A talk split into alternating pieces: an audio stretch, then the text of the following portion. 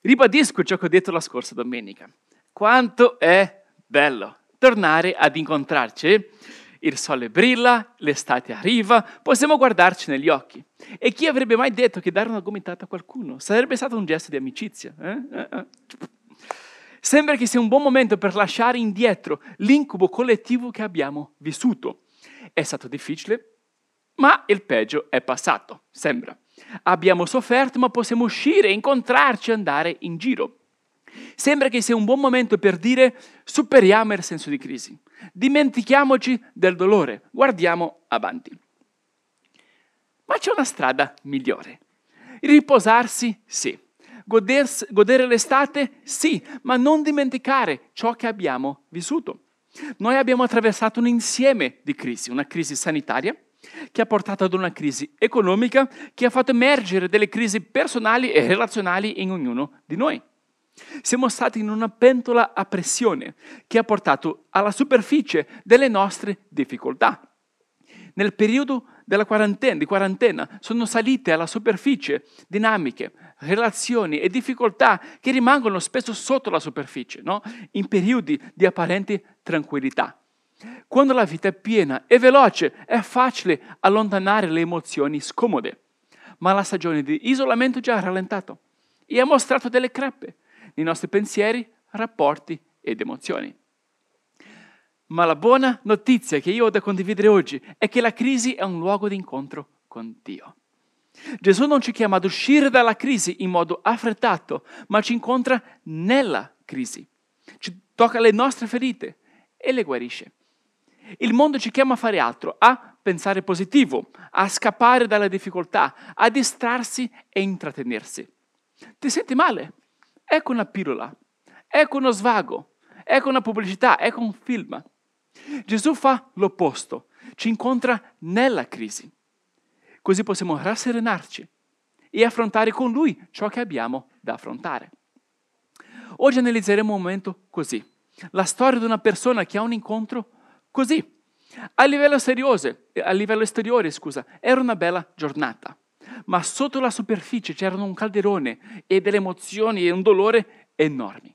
Quindi ecco come inizia questo incontro.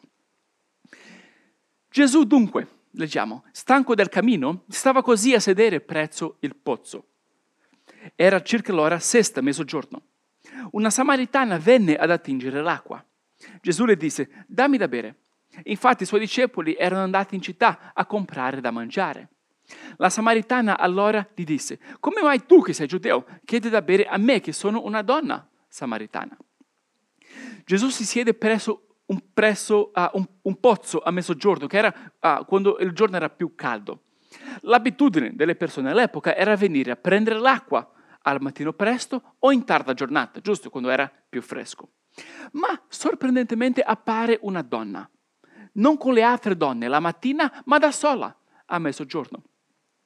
Più avanti scopriamo che la sua vita, che aveva avuto una vita scombussolata, era stata sposata cinque volte e ora conviveva con un sesto uomo.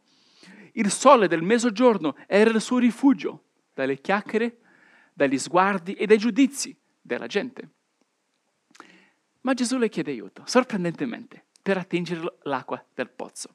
Un gesto controculturale perché all'epoca i giudei non parlavano con i samaritani, erano due popoli diversi. Né uomini giudei parlavano con donne da soli in pubblico per paura di trasmettere una cattiva impressione. Era la cultura religiosa dell'epoca. Lei dice, appunto, no? Come mai tu, che sei giudeo, chiedi da bere a me, che sono una donna e una donna samaritana? Più avanti i discepoli stessi si, sorpre- stessi si, sorprendono quando vedono Gesù da solo con una donna e dicono questo quando arrivano un po' dopo, leggiamo. In quel mentre giunsero i suoi discepoli e si meravigliarono che gli parlasse con una donna. Eppure nessuno gli chiese chi cerchi o perché discorri con lei. Ma è quello che fa Gesù. Abbatte i pregiudizi tra culture e tra i sessi molto anche perché quello era il nodo di quella donna. Aveva avuto una serie di rapporti distruttivi con degli uomini. Ora un maschio instaura una conversazione pura, aperta, santa, senza doppi significati per aiutarla. Vediamo allora come Gesù risponde. Gesù le rispose, Se tu conoscessi il dono di Dio e chi è che ti dice dammi da bere, tu stessa gliene avresti chiesto ed egli ti avrebbe dato dell'acqua viva. La donna gli disse, Signore, tu non hai nulla per attingere. Il pozzo è profondo. Da dove avresti dunque quest'acqua viva? Sei tu più grande di Giacobbe, nostro padre, che ci diede questo pozzo e ne beve egli stesso con i suoi figli e il suo bestiame. Gesù le rispose, chiunque beve di quest'acqua avrà sete di nuovo, ma chi beve dell'acqua che io gli darò non avrà mai più sete.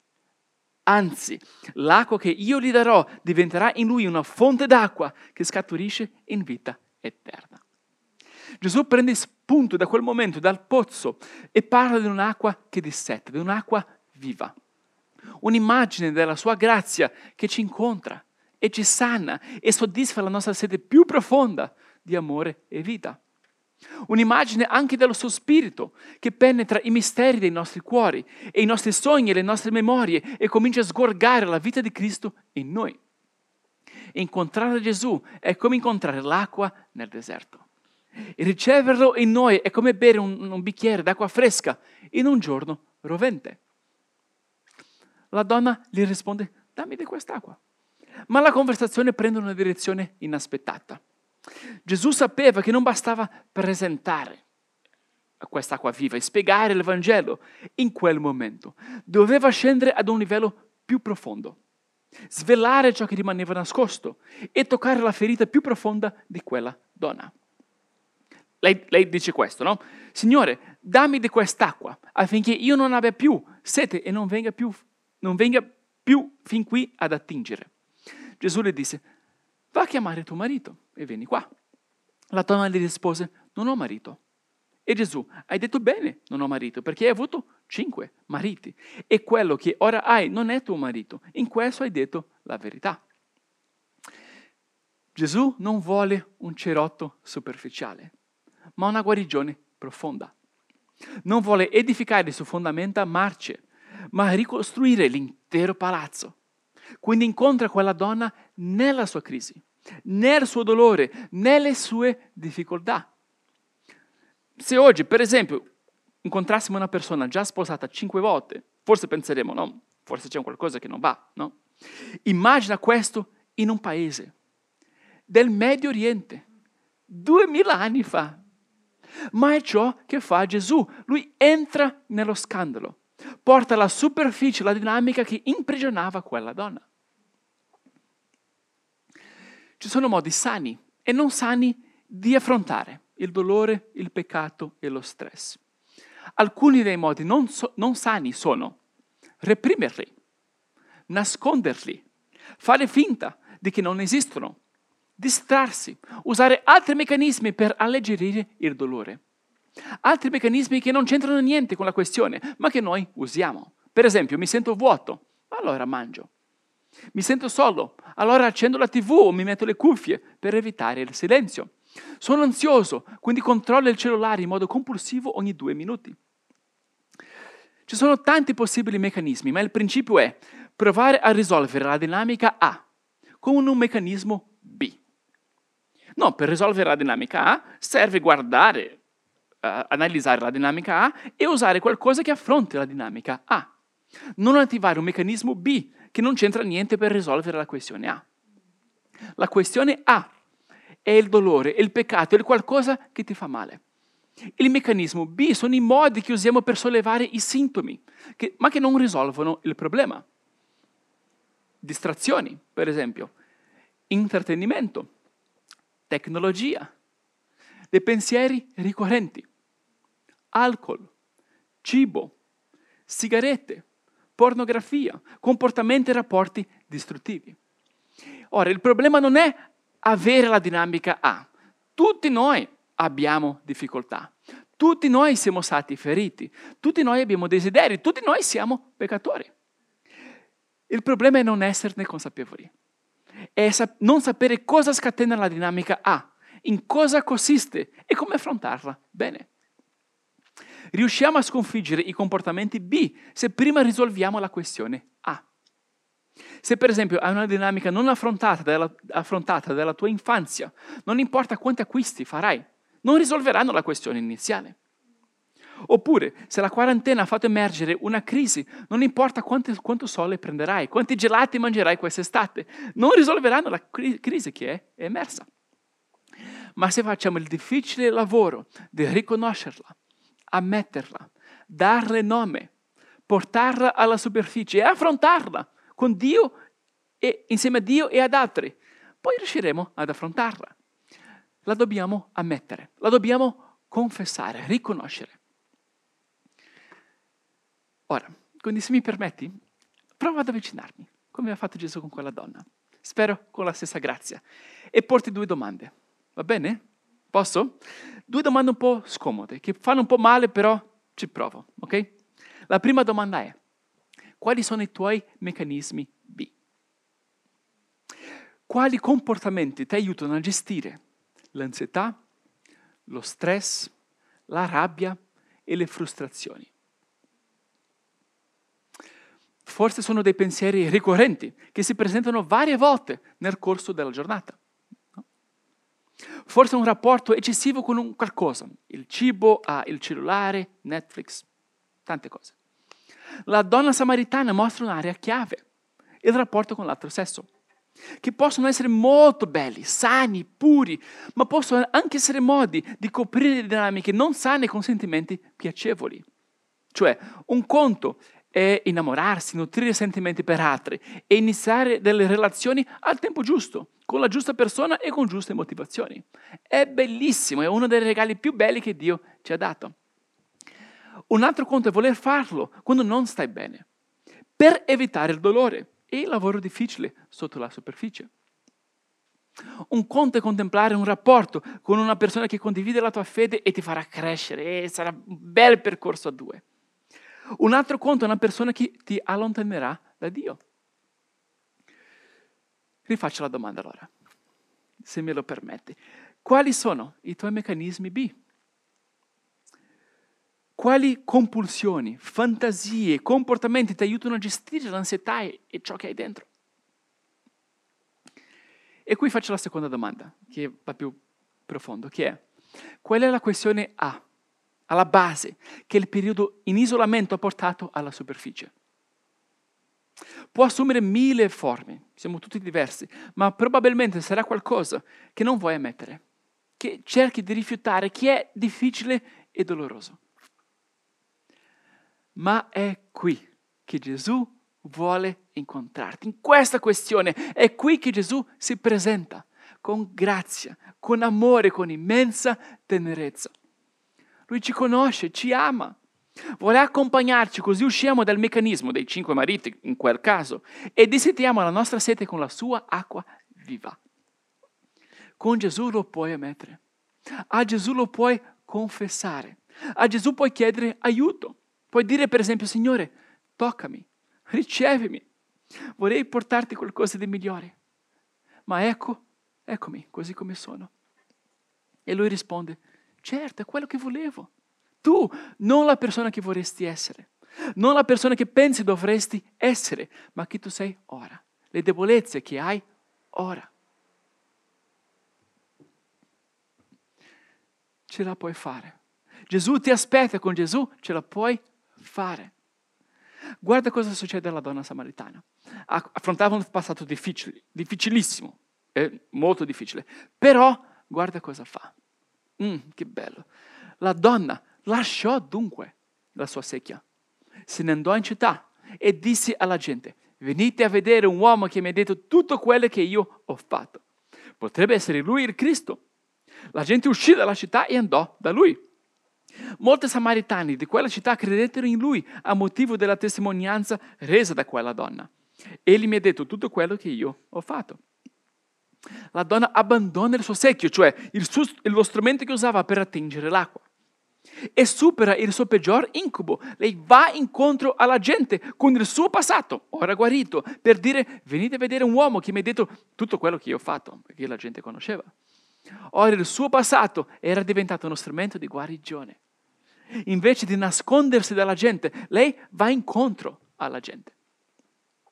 Ce la puoi fare, ce la possiamo, con Gesù ce la possiamo fare. Non dimentichiamo le nostre crisi in modo troppo facile, nella ricerca di una affrettata armonia e serenità. La crisi è dolorosa, sì, ma la crisi è un luogo di incontro con Cristo. La crisi è dolorosa, ma è anche un luogo di guarigione e superamento. Quindi concludo parlando di tre modi per mettere tutte queste in pratica. Va bene? Tre idee. La prima è questa, è vedere quest'estate come una stagione di riposo e di rinnovamento. Pensa al relax, al mare, al riposo fisico. Sono buoni, ci servono giorni spensierati e di svago. Ma pensa anche a questa stagione che inizia ora come una stagione per affrontare ciò che è emerso durante la crisi dell'isolamento. Riflettere a qual è la tua questione A e quali sono i tuoi meccanismi B. Portarli alla superficie, darli nomi. Dobbiamo avere un giusto spazio, un giusto contenitore, no? Quindi cerca di non correre verso una tranquillità affrettata, ma prova, è difficile, però prova a dimorare nel dolore, ad ascoltarlo, ad assorbire le lezioni della crisi. Un'estate di riposo e di rinnovamento. La prima cosa. La seconda è chiedere aiuto, chiedere aiuto. Aprirsi ad un amico, una persona fidata, eh, un pastore, un consulente. Se vuoi fare un percorso, noi conosciamo degli ottimi consulenti psicologi cristiani che potranno aiutarti ad affrontare la dinamica A, per quanto difficile sia. Da solo è difficile. Da solo ciò che vuole rimanere nascosto rimane nascosto perché noi illudiamo noi stessi, no? Ma soltanto l'atto di confessare una difficoltà già rimuove tanto del suo potere su di noi, solo pronunciarla, dirla, raccontarla a qualcuno. Quando ci apriamo a qualcun altro, riceviamo anche la versione sana di ciò che cercavamo in modo non sano, cioè che è essere visti, essere compresi, essere amati. Se viviamo una varietà di rapporti sani, meccanismi e rapporti insani saranno meno necessari. Non vorremmo cercare ciò che già abbiamo, insane amicizie, cioè sane relazioni. Dico questo a tutti noi, però, se posso, soprattutto a noi maschi, abbiamo più difficoltà di parlare dei nostri sentimenti e aprirci. È difficile. Dobbiamo coltivare sane amicizie dove poter parlare delle nostre questioni? Anche noi. Quindi permettersi una stagione di, riposo e rinnovamento chiedere aiuto e tre, abbeverarsi della grazia di Cristo. Usare questa crisi ora come un luogo di incontro con Cristo. Sostituire il meccanismo marcio per l'acqua pura di Cristo. Sale l'ansietà? Invito Gesù nella mia presenza. Parte il pensiero ricorrente? Lo consegno a Gesù. Facciamo questo ora? Va bene? Prendiamo ora un minuto in silenzio per dire Signore Gesù, incontrami. Ora, così come sono.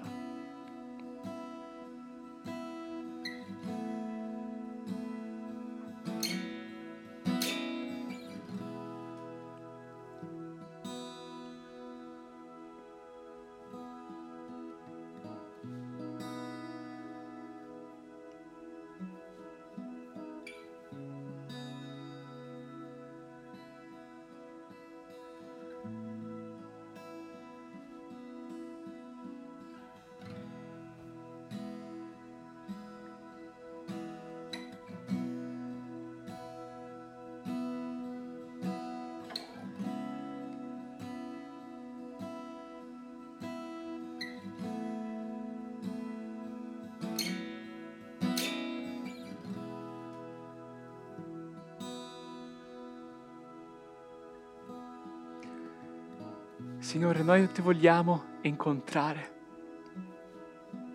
Vogliamo presentarci, Signore, in questo appuntamento con te, presso il pozzo, presso la difficoltà che abbiamo, Signore, che ognuno di noi ha.